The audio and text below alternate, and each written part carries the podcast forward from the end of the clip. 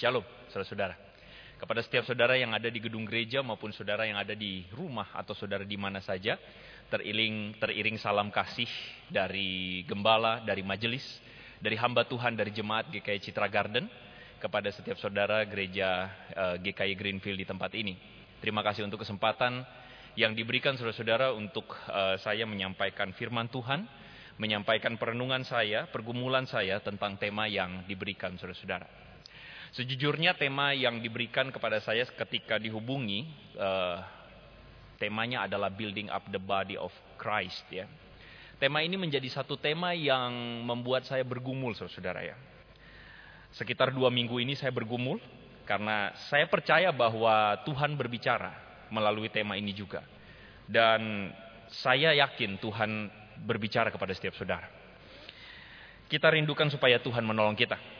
Efesus pasal 4 saudara-saudara ayat 11 sampai ayat 13 adalah satu bagian firman Tuhan yang akan menolong kita saudara-saudara menjadi uh, dasar dari perenungan firman Tuhan di saat hari ini saudara-saudara. Efesus pasal 4 ayat 11 sampai dengan ayat yang ke-13. Saudara-saudara demikianlah firman Tuhan. Dan ialah yang memberikan baik rasul-rasul maupun nabi-nabi, baik pemberita-pemberita Injil maupun gembala-gembala dan pengajar-pengajar untuk memperlengkapi orang-orang kudus bagi pekerjaan pelayanan, bagi pembangunan tubuh Kristus. Sampai kita semua telah mencapai kesatuan iman dan pengetahuan yang benar tentang anak Allah, kedewasaan penuh dan tingkat pertumbuhan yang sesuai dengan kepenuhan Kristus. Saudara-saudara perhatikan dalam bagian tersebut, saudara saya berikan sengaja warna yang berbeda bagi pembangunan tubuh Kristus. Yang saya pikir ini adalah ayat yang memang menjadi dasar dari judul yang diberikan atau tema yang akan kita bahas hari ini. For building up the body of Christ.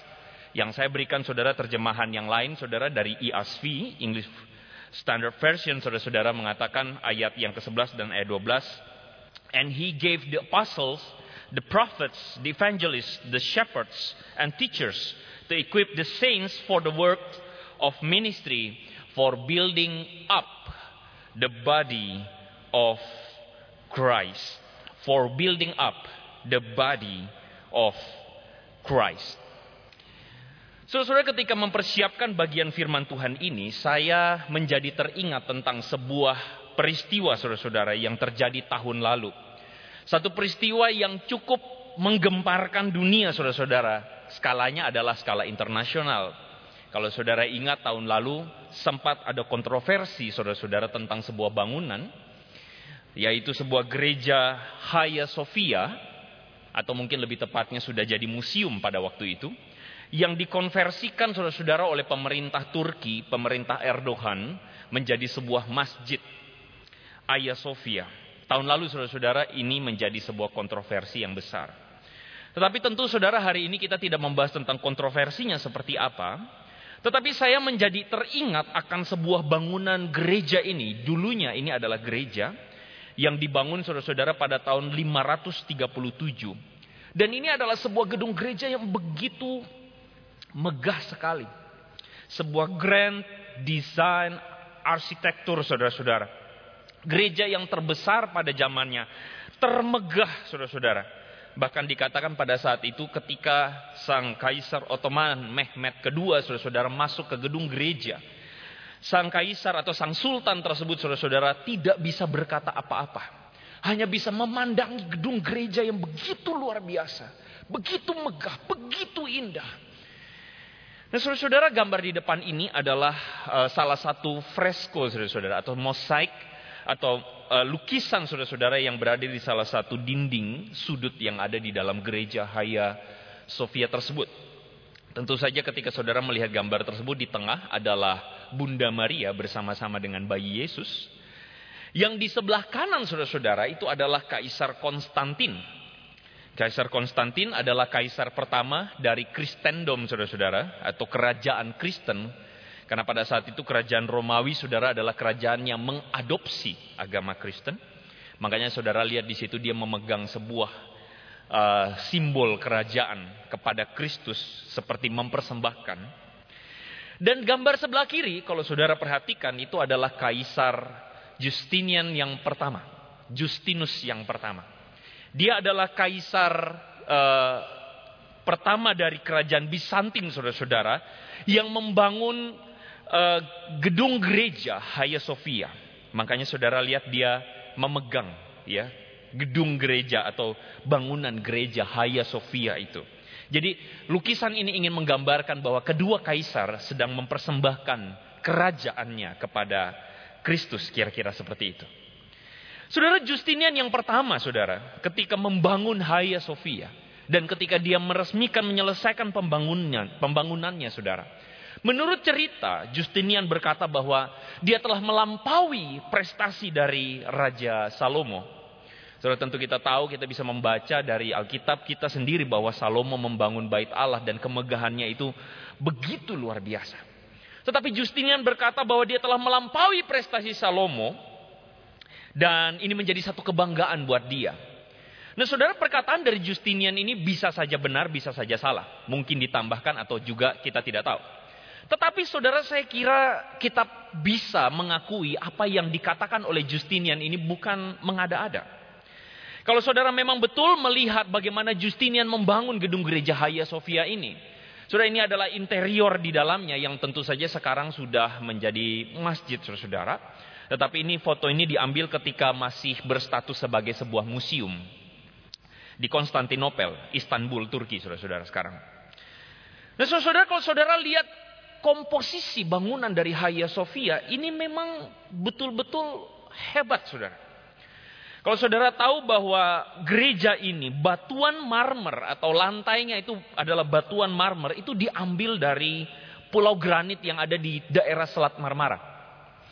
Bahkan saudara bagian tertentu dari granitnya juga diambil dari daerah sekitar uh, daerah sekitar Yunani saudara dari Tesalonika.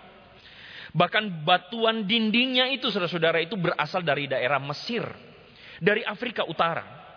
Bahkan tiang-tiangnya saudara-saudara itu diambil dari daerah Asia Kecil. Dari Efesus. Kebetulan ini adalah surat yang sedang kita baca juga saudara-saudara. Dari Efesus. Dari daerah sekitar Asia Kecil.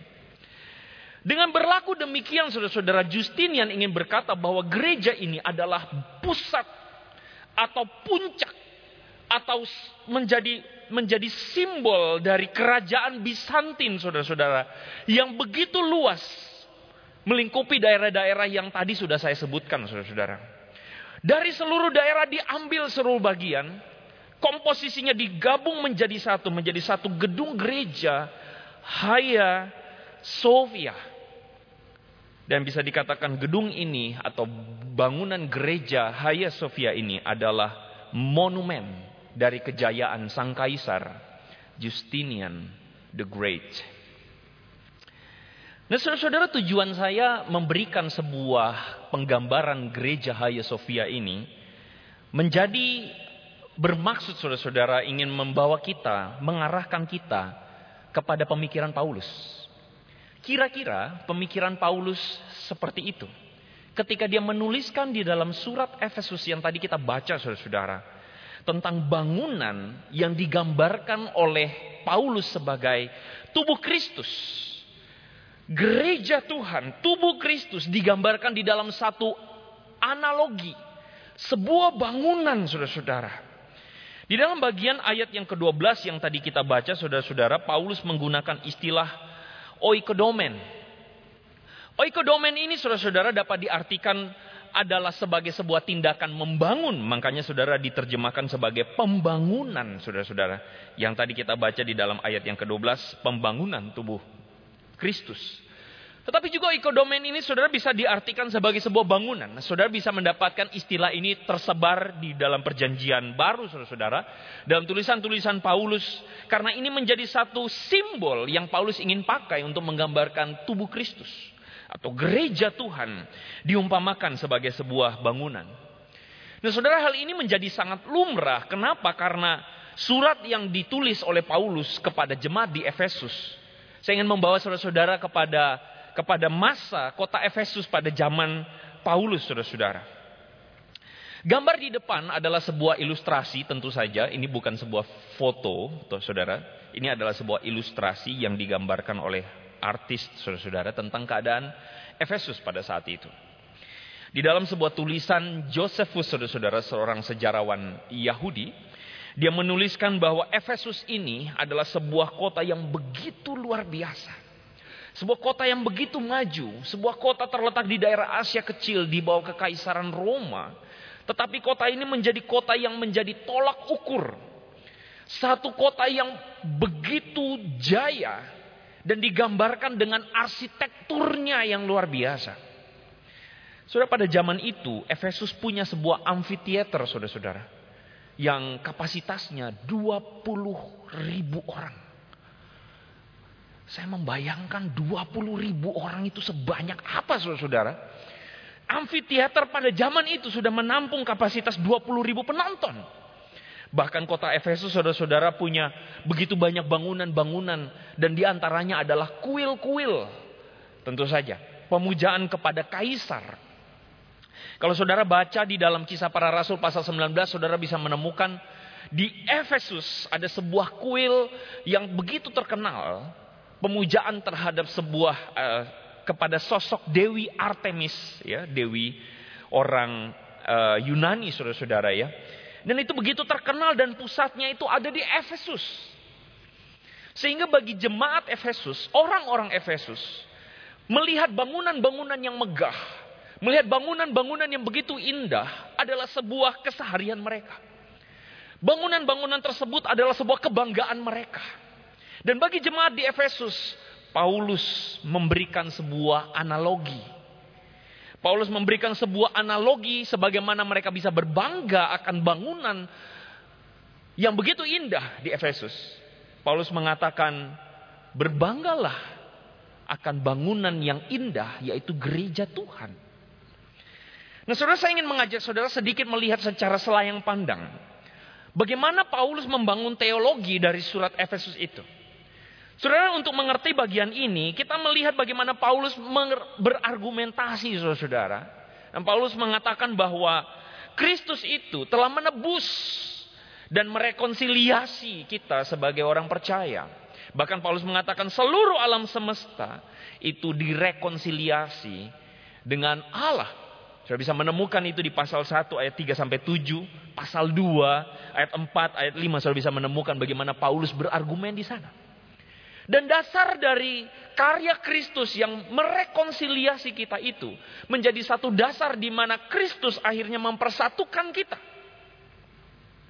Di dalam gereja Tuhan, di dalam pasal 2 ayat 11 sampai 22, Paulus mengatakan karena Kristus telah merekonsiliasi seluruh semesta, maka seluruh umat manusia, entahkah orang Yahudi atau bukan Yahudi, entahkah orang Yunani setelah direkonsiliasi menjadi satu di dalam gereja Tuhan. Karena itulah saudara-saudara Paulus memakai analogi yang begitu luar biasa, kontekstual sekali dengan jemaat Efesus. Di dalam pasal 2 ayat 19 sampai 22 Paulus mengatakan, "Demikianlah kamu," kata Paulus, "anggota anggota kerajaan Allah, keluarga Allah, yang dibangun di atas dasar para rasul dan para nabi." Dengan Kristus Yesus sebagai batu penjuru. Batu penjuru itu adalah sebuah batu yang besar, saudara. Batu menjadi patokan. Pada zaman itu ketika orang membangun bangunan, saudara kalau hari ini orang pakai fondasi. Nah pada zaman itu orang memakai batu penjuru. Dan Paulus menganalogikan Kristus sebagai batu penjuru. Kristus sebagai dasar. Dan di dalam dia, kata Paulus, di dalam Yesus, tumbuh seluruh bangunan dengan rapi tersusun menjadi bait Allah yang kudus di dalam Tuhan. Di dalam Kristus kamu juga turut dibangunkan menjadi tempat kediaman Allah di dalam roh kata Paulus. Tentu Paulus sedang menggunakan ilustrasi bangunan, tetapi bukan bangunan secara fisik saudara-saudara, tetapi bangunan secara rohani. Dan Paulus mengatakan kita gereja Tuhan adalah sebuah bangunan atau batu-batu yang disusun. Sudah bisa membayangkan mungkin sesederhana hari ini orang membangun dengan batu bata, saudara. Kita adalah batu batanya yang dibangun di atas dasar Kristus Yesus. Kita semua menjadi bangunan Allah. Bait Allah secara rohani. Kediaman Allah. Kata Paulus. Sudah mengenai bagian ini saudara-saudara saya mendapatkan sebuah kutipan dari seorang hamba Tuhan bernama Witness Lee saudara-saudara. Tentu saya tidak setuju dengan seluruh pengajaran dia tentu saja. Tetapi menurut saya apa yang dia uh, bagikan di dalam bagian Efesus pasal 2 ini adalah satu perkataan yang menarik. Dia mengatakan bahwa the true meaning of building. Building yang tadi Paulus katakan saudara-saudara. Analogi tersebut. Is that God is building himself into man. And building man into himself. This is the mingling of God and man. This is the mingling of God and man.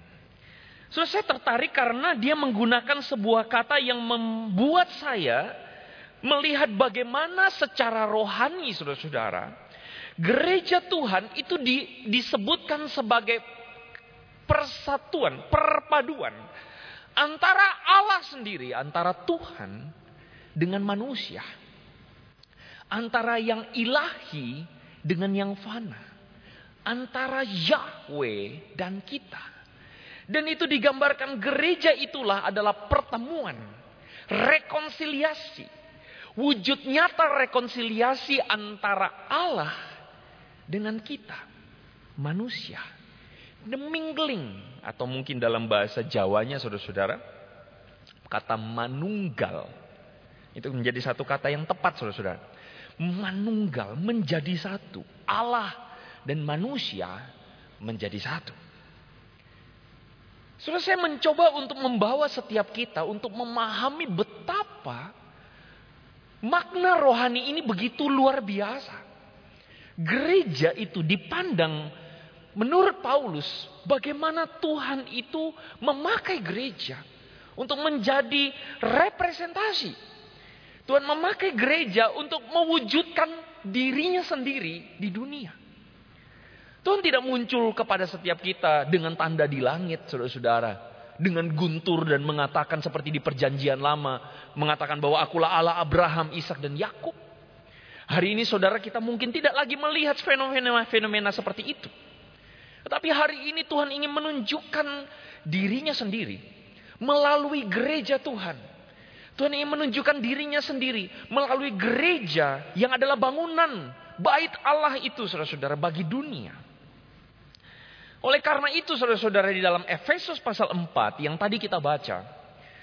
Paulus menggunakan perkataan bahwa Kristus memberikan baik rasul, nabi, pemberita, pemberita Injil, gembala-gembala dan pengajar-pengajar untuk memperlengkapi orang-orang kudus.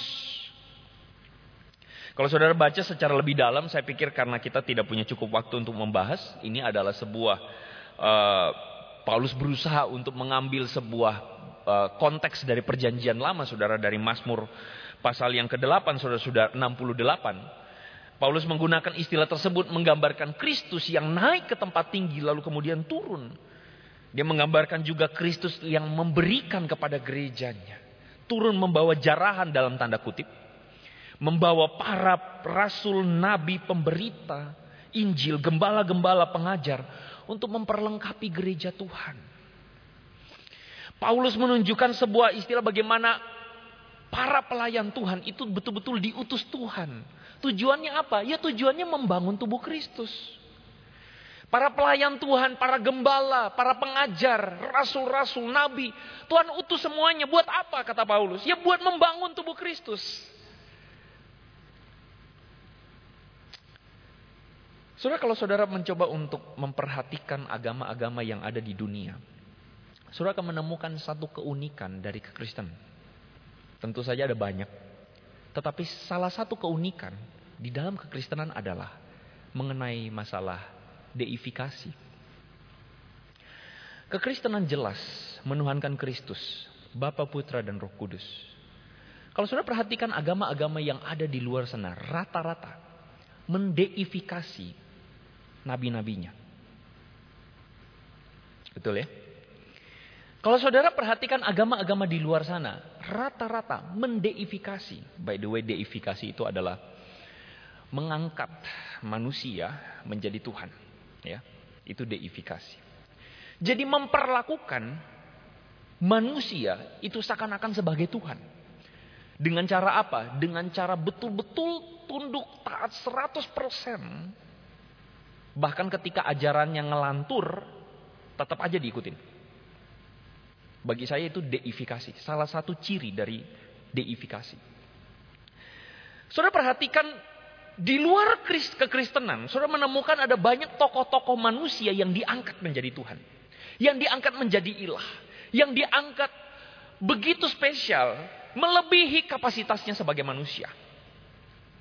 Sehingga saudara-saudara tidak heran kalau saudara bisa menemukan saudara di dalam ajaran-ajaran yang nyeleneh atau dikatakan okultis ya, ajaran-ajaran uh, ajaran-ajarannya menyimpang, saudara bisa menemukan bagaimana terpecah-pecah mereka gara-gara pemimpin-pemimpinnya tersebut. Pemimpin-pemimpinnya saling berseteru satu dengan yang lain, akhirnya terpecahlah mereka. Sudah melalui mimbar ini saya ingin katakan, kekristenan berbeda dengan ajaran-ajaran tersebut. Karena kekristenan, manusianya boleh datang silih berganti. Nabinya boleh datang silih berganti. Rasulnya boleh Paulus, boleh Petrus, mau siapa pun itu. Bahkan gembala-gembalanya boleh siapa pun itu. Tetapi gereja harus tetap satu. Karena tujuan atau agenda mereka diutus Tuhan adalah untuk membangun tubuh Kristus dan kepalanya adalah Yesus Kristus sendiri. Saudara, ini yang menjadi visi kerajaan Allah di bumi. Ini yang menjadi visi dari kerajaan Allah. Saudara, dulu ketika kecil saya sering berdoa. Tentu saja doanya adalah doa Bapa kami. Karena itu adalah doa yang paling gampang saudara dihafalkan. Bapa kami yang di sorga dikuduskanlah namamu datanglah kerajaan menjadi kehendakmu di bumi seperti di sorga. Saudara saya bahkan bisa melafalkannya sambil memikirkan main game saudara-saudara. Karena sudah seringnya saudara didoakan di sekolah minggu. Tetapi saudara-saudara bayangan saya adalah ketika mendoakan Bapa kami yang di sorga dikuduskanlah namamu datanglah kerajaanmu jadilah kehendakmu. Pikiran saya adalah kerajaan Allah itu turun dari langit saudara-saudara. Seperti kerajaan yang bling-bling itu saudara-saudara turun tuku tuku tuku tuku saudara turun ke bumi. Pikiran saya adalah kerajaan Allah seperti kerajaannya Walt Disney, saudara-saudara yang digambarkan di film Walt Disney maksud saya. Sebuah kastil yang turun dari langit, tuh, tuh, tuh, tuh, tuh, saudara. Seperti itu. Yaitu pemikiran sesederhana anak sekolah minggu, saudara ya, anak SD. Tetapi semakin saya belajar, semakin saya ke belakang saudara mendalami apa yang menjadi pesan Kristus saya menemukan bahwa Kristus sebenarnya tidak membangun kerajaan yang seperti itu. Kerajaan Allah sedang berbicara tentang pengaruh Kristus, pengaruh Tuhan yang harus menginvasi bumi melalui gereja. Dan kita adalah kerajaannya. Kita tidak butuh kastil, kita tidak butuh tentu bangunan yang megah, tetapi kita semua, Anda dan saya, adalah gereja Makanya kan ada lagunya kan. Aku gereja, kau pun gereja. Saudara nggak enaknya kebaktian off online tuh begini saudara-saudara ya. Semua pakai masker saya nggak lihat pada nyanyi atau enggak ya. Kalau misalnya kebaktian offline langsung nyanyi enak saudara-saudara ya. Tapi saya harus saudara juga nyanyi saudara ya. Kita sama-sama gereja. Gereja bukanlah gedungnya. Ini adalah visi Tuhan. Bagaimana kita itu menjadi representasinya Tuhan. Dan berbicara tentang kesatuan tubuh Kristus, itu saudara-saudara adalah tanda dari sebuah komunitas yang mengalami kasih Kristus. Saudara dalam pasal 4 yang tadi kita baca, kalau saudara baca bagian pendahuluannya, Paulus mengatakan, sebab itu, kata Paulus. Aku menasihatkan kamu. Saudara perhatikan kata sebab itu. Kata sebab itu saudara-saudara adalah sebuah kata penghubung. Di mana tentu saja Paulus lagi berargumen di mana bagian pasal sebelumnya itu adalah sebuah penyebab lalu kemudian akibat. Saudara-saudara. Kalau saudara lihat dalam pasal 3 ayat yang ke-18 saudara-saudara Paulus berkata, "Aku berdoa supaya kamu bersama-sama dengan segala orang kudus dapat memahami betapa lebar, betapa panjang, betapa tinggi dan dalamnya kasih Kristus." Itu kata Paulus. Aku berdoa, saudara-saudara, seperti tadi uh, selain pandang teologi surat Efesus tadi, saudara-saudara ya. Paulus lagi berargumen bahwa Yesus merekonsiliasi gereja, merekonsiliasi semesta dengan Tuhan. Dengan kasih Kristus. Makanya Paulus berdoa, aku berdoa supaya kamu memahami panjang, lebar, dalam dan tingginya kasih Kristus. Nah, artinya Paulus ingin bilang, kalau kamu memahami, kamu mengalami kasih Kristus, maka maka aku menasihatkan kamu supaya hidupmu sebagai orang-orang yang dipanggil berpadanan, beriringan, sesuai, matching, cucok, gitu saudara-saudara. Cucok meong dengan panggilan itu. Panggilan apa?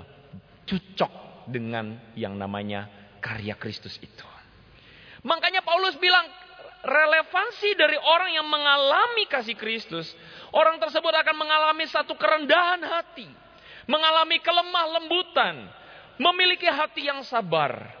Tunjukkan kasihmu dalam hal membantu kata Paulus dan berusahalah memelihara kesatuan roh dalam ikatan damai sejahtera. Nah, ini menarik. Saudara-saudara ketika merenungkan bagian ini saya berpikir kadangkala mungkin kita terlalu familiar dengan kasih Kristus. Kalau saudara tanya kebanyakan orang di luar sana yang beragama Kristen, saudara tanya, apa sih menurut kamu ajaran Kristen? Maka saya pikir 99% akan mengatakan, oh ajaran Kristen ajaran kasih. Setuju ya? Karena itulah yang sering kali menjadi jargon kita di gereja. Yang kita dengar dari kecil, oh hukum kasih, kasihlah Tuhan, kasihlah sesama. Ajaran kasih katanya. Tetapi pertanyaannya adalah, apakah pengetahuan bahwa kekristenan adalah ajaran kasih serta merta membuat orang tersebut mengalami kasih Tuhan? I don't think so. Tahu berbeda dengan mengalami. Sekali lagi, tahu berbeda dengan mengalami. Saya kasih contoh saudara-saudara. Saudara anggaplah saya tiba-tiba nggak ada angin nggak ada hujan saudara. Saya mengajak uh, guru Injil Febri, yuk kita jalan yuk. Eh, gua traktir. Ke mana? Yuk kita pergi ke puncak. Kita makan sate kelinci. Ngomongnya nggak tega saya. Tapi saya pernah makan sate kelinci. Ini gara-gara retret sama Greenfield nih saudara ya. Saya pulang dari sana makan sate kelinci pertama kali. Uh, saya pikir saya nggak bakal makan lagi ya, tapi mau coba doang. Yuk kita makan sate kelinci. Terus kemudian Febri nanya sama saya, oke okay kok, lu nyetir? Iya gue nyetir gitu ya. Lu emang bisa nyetir? Uh, belum pernah sih, tapi gue tahu cara nyetir. Lu maksud lu gimana nih? Iya, gue udah biasa lihat orang nyetir tuh gimana caranya. Injak kopling kan? terus kemudian masukin gas kan, masukin gigi kan, lalu gas, angkat kopling pelan-pelan. Ya udah jalan gitu. Masuk lagi kopling, pindah gigi dan sebagainya. Itu kan nyetir kan? Saya tahu cara nyetir. Saudara, kalau saudara jadi guru Injil Febri, apa respon saudara? Saudara mau ikut sama saya ke puncak? Saudara tentu saja guru Febri mengatakan, kok lu rada-rada lu gitu. Lu seharusnya nyetir dulu, udah bisa nyetir, ngalamin nyetir dulu, baru lu bisa bawa mobil. Jangan lu cuma pengalaman tahu doang, terus lu mau pergi puncak. Kalau begitu caranya, saudara, tujuan kami berdua hanya dua. Yang pertama, tujuannya adalah rumah sakit, bukan ke puncak. Atau tujuan kedua adalah rumah Bapak di sorga, kan begitu? Saudara, saya ingin mengatakan kepada saudara-saudara, pengetahuan saja itu sering kali tidak cukup. Betul pengetahuan butuh. Kita perlu pengetahuan, makanya kita percaya, makanya kita mengalami. Tetapi saudara-saudara kebanyakan kita orang Kristen, maaf kata, Tidak sedikit di antara kita yang hanya sampai pada titik tahu banyak, tetapi tidak mengalami itu. Saudara, orang yang mengalami kasih Kristus akan mengalami transformasi. Itulah sebabnya kenapa kita menemukan ada tidak sedikit orang-orang Kristen yang mengklaim mengetahui kasih Kristus, tetapi kehidupannya tidak berubah. Kehidupannya tidak mengalami transformasi tersebut. Kita menemukan ada orang-orang Kristen yang masih saja di dalam gereja, bertahun-tahun lamanya hidup di dalam kedengkian, tinggi hati, tidak mau mengalah, tidak sabar, tidak menunjukkan sebuah kesatuan, saudara-saudara. Pengetahuan kita haruslah sampai kepada transformasi. Dan saya kira itulah yang betul-betul ditekankan oleh gereja ini, bukan? Sudah saya menemukan satu klip yang menarik. Satu klip yang menolong kita untuk sedikit tertawa, jangan terlalu serius, saudara-saudara.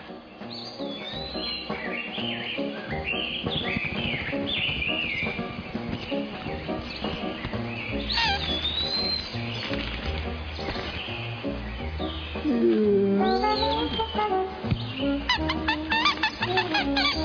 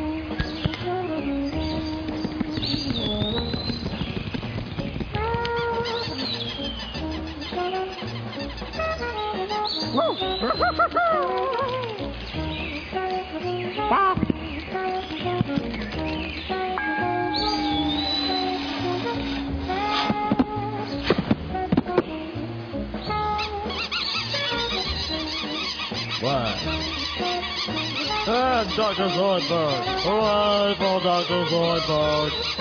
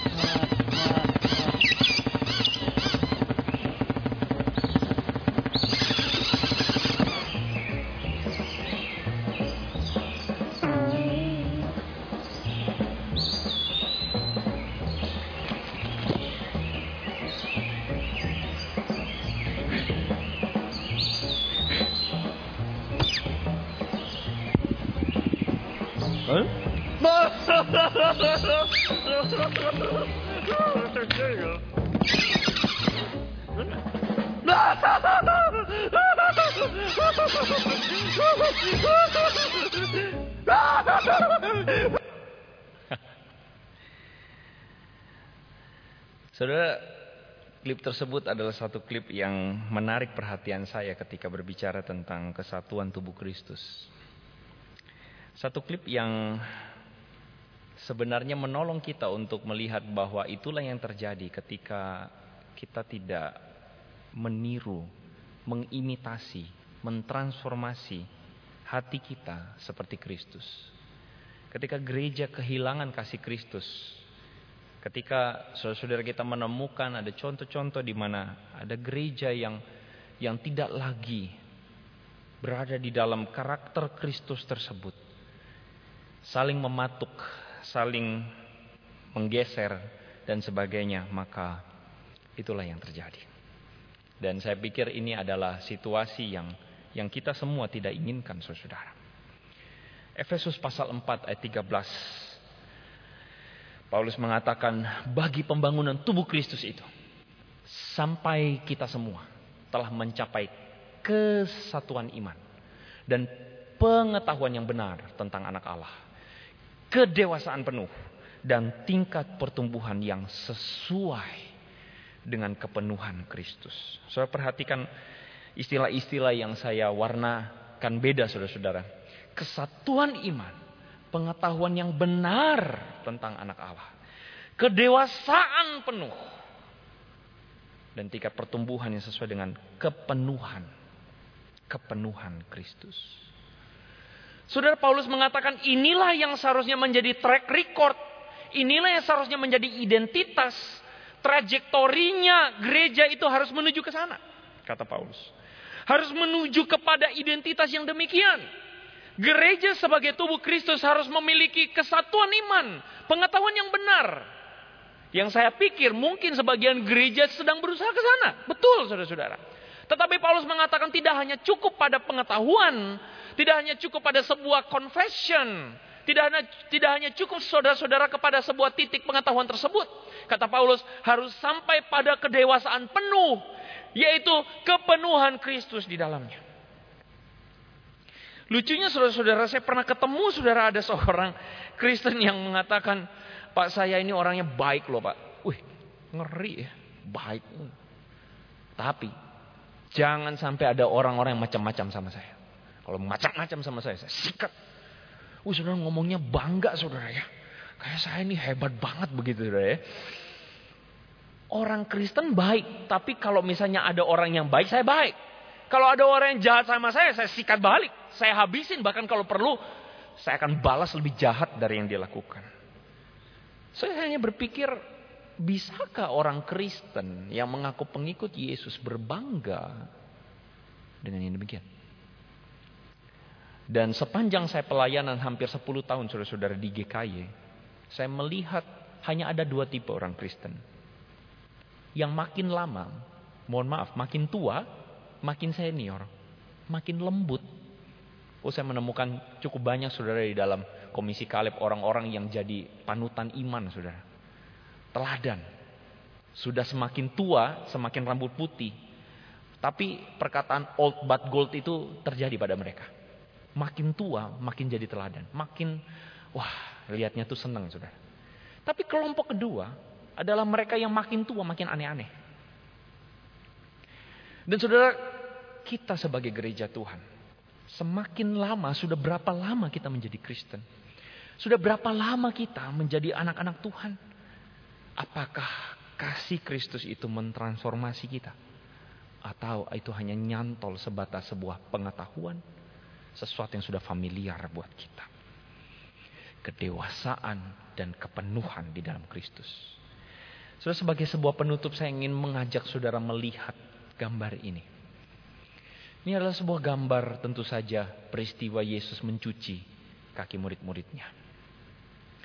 Saudara gambar ini sering kali menjadi satu gambar yang berbicara begitu kuat kepada saya. Berbicara begitu lantang kepada saya tentang apa itu arti dari rendah hati.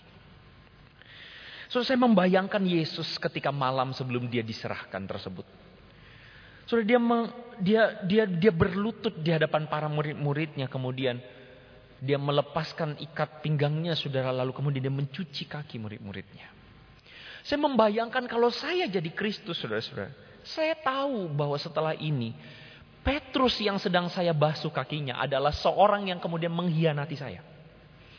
Saya tahu betul murid-murid yang kemudian berkata kepada saya bahwa kami akan setia mereka akan tercerai berai. Mereka mengatakan akan bersumpah setia, akan tetap bersama saya, akan berkhianat kepada saya. So, saya cuma membayangkan kalau saya jadi Kristus mungkin sambil cuci kaki mereka saya akan bilang, ingat lo ya, lu yang akan nyerahin gua. Lu akan akan akan akan mengkhianati gua. Mungkin saya membayangkan seperti itu Saudara-saudara. Ketika saya menjadi Kristus mungkin Saudara-saudara, saya membayangkan bahkan kalau perlu saya tidak perlu membasuh kaki mereka. Kenapa? Mereka tidak layak untuk itu. Mereka layak sebenarnya diabaikan. Bahkan kalau perlu dijahatin sekalian. Tetapi saudara saya berpikir Kristus yang betul tahu bahwa dia akan ditinggalkan. Adalah Kristus yang sama yang berkata, Perbuatlah ini sebagaimana aku berbuat kepada kamu.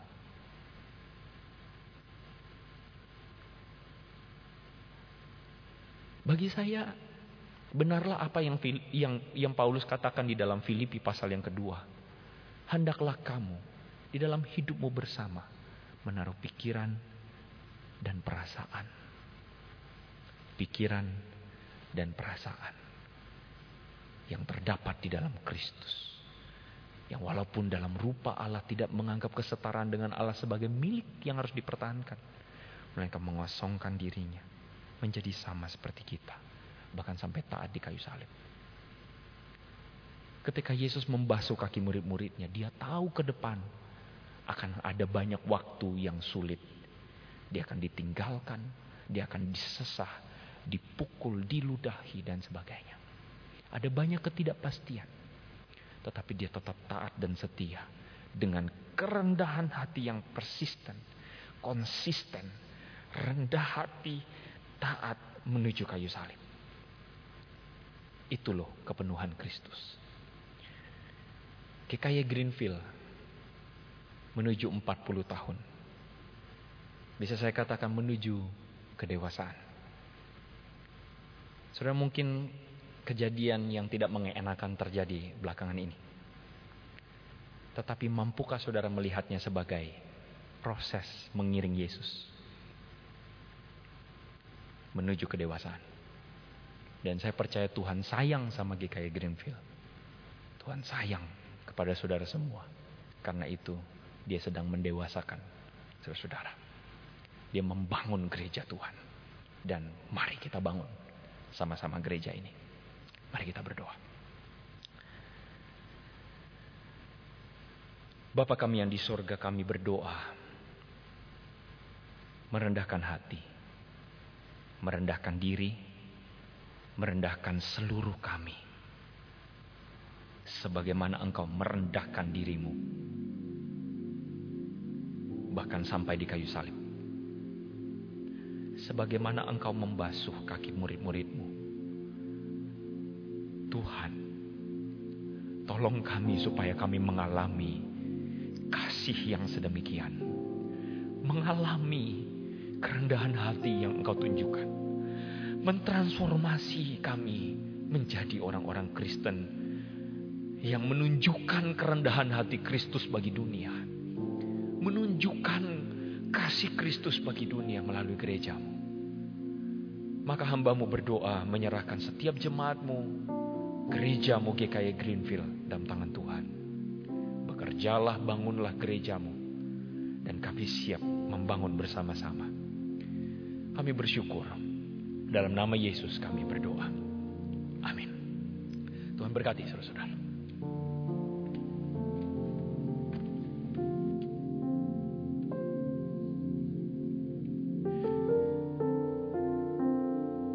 Saudara kebaktian kita sampai di sini. Selamat malam dan Tuhan memberkati kita semua.